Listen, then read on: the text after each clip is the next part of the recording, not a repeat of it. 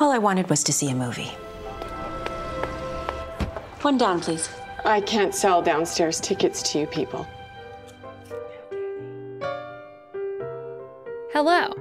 From Wonder Media Network, I'm Jenny Kaplan, and this is Encyclopedia Womannica.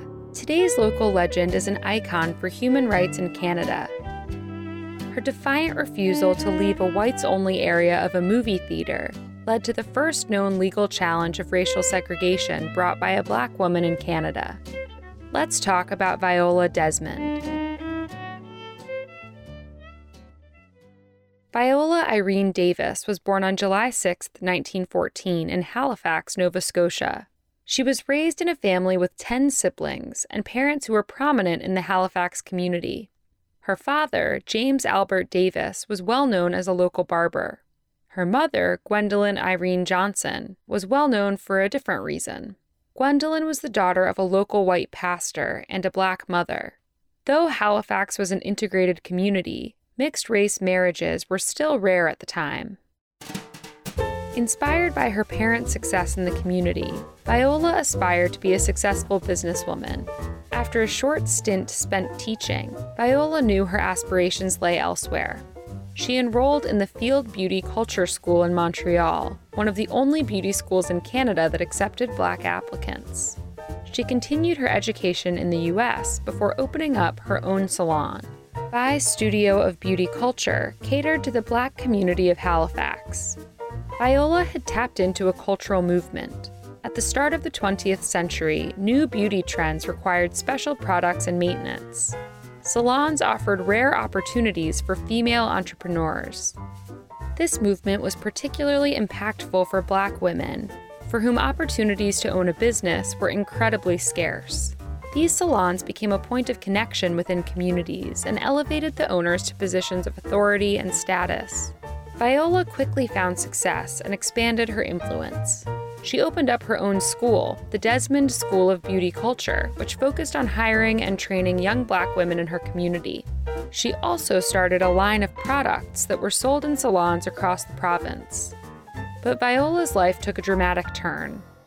On November 8, 1946, Viola's car broke down in New Glasgow when she was en route to a business meeting in Sydney, Nova Scotia. A nearby mechanic told Viola the repairs would take several hours, so she checked into a hotel room and moseyed to a nearby movie theater to pass the time.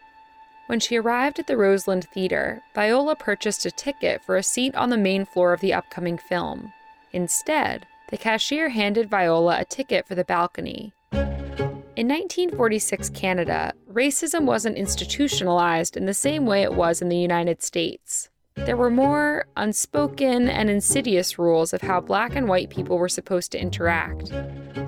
Unbeknownst to Viola, the Roseland Theater did not permit black people to sit on the main floor of the theater. When she tried to enter the theater, the ticket taker signaled that she needed to go up to the balcony level.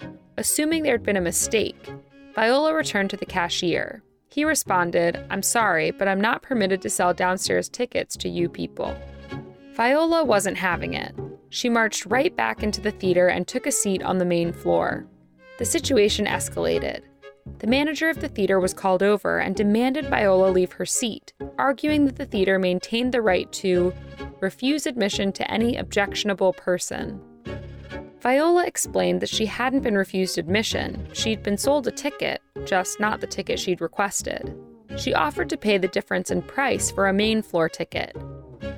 Eventually, a police officer dragged Viola out of the theater, injuring her knee and hip in the process. Viola was taken to the local jail where she was held overnight. Of her time in jail, Viola recalled being shocked and frightened, sitting bolt upright all through the night. The following morning, Viola was taken to court and charged with attempting to defraud the local government.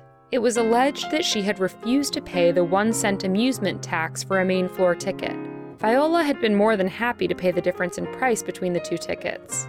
But this counterpoint was not heard by the court, as throughout Viola's trial, she was not provided a lawyer, nor informed that she was entitled to one. The court found her guilty of the crime and fined her $26. At no point in the trial was race mentioned, yet it remained evident that the real violation was Viola's refusal to adhere to the unspoken rule that black moviegoers were relegated to the balcony. It was common knowledge in the black community around New Glasgow that the Roseland Theatre was segregated.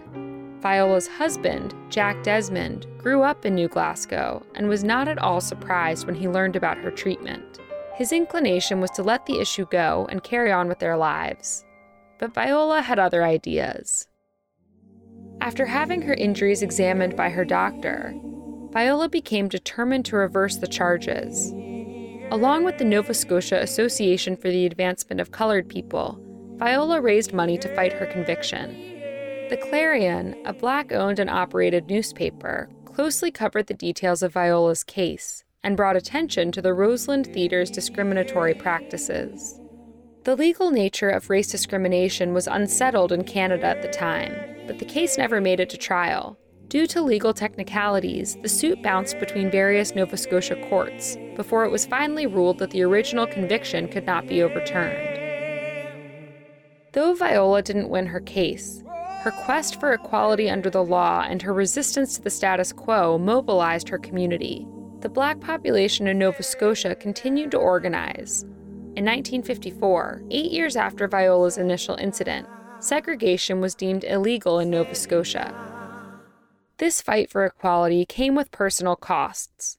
Under the pressure of the court battles and widespread attention, Viola's marriage deteriorated, she eventually abandoned her business and left Halifax altogether, moving first to Montreal before settling in New York City. As a result of poor health, Viola died in New York on February 7, 1965. Posthumously, in April of 2010, Viola was granted a pardon by the Lieutenant Governor of Nova Scotia. The pardon, accompanied by a formal apology from the province, recognized Viola's conviction as a miscarriage of justice. That same year, the Viola Desmond Chair in Social Justice was established at the Cape Breton University. Two years later, the Canadian Post issued a postage stamp with her image on it. And in 2018, Viola was selected to appear on Canada's $10 banknote, making Viola the first black person and first non royal to appear alone on the country's currency. We are here today to unveil Canada's new $10 banknote which features the iconic Nova Scotia native Viola Desmond.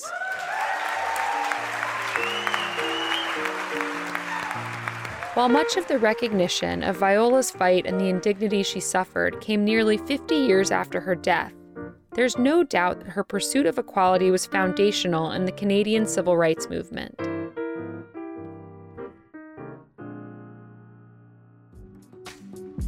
All month, we're talking about local legends. For more on why we're doing what we're doing, check out our newsletter, Womannica Weekly. Find us on Facebook and Instagram at Encyclopedia Womannica. You can also find me on Twitter at Jenny M. Kaplan. Special thanks to Liz Kaplan, my favorite sister and co creator. Talk to you tomorrow.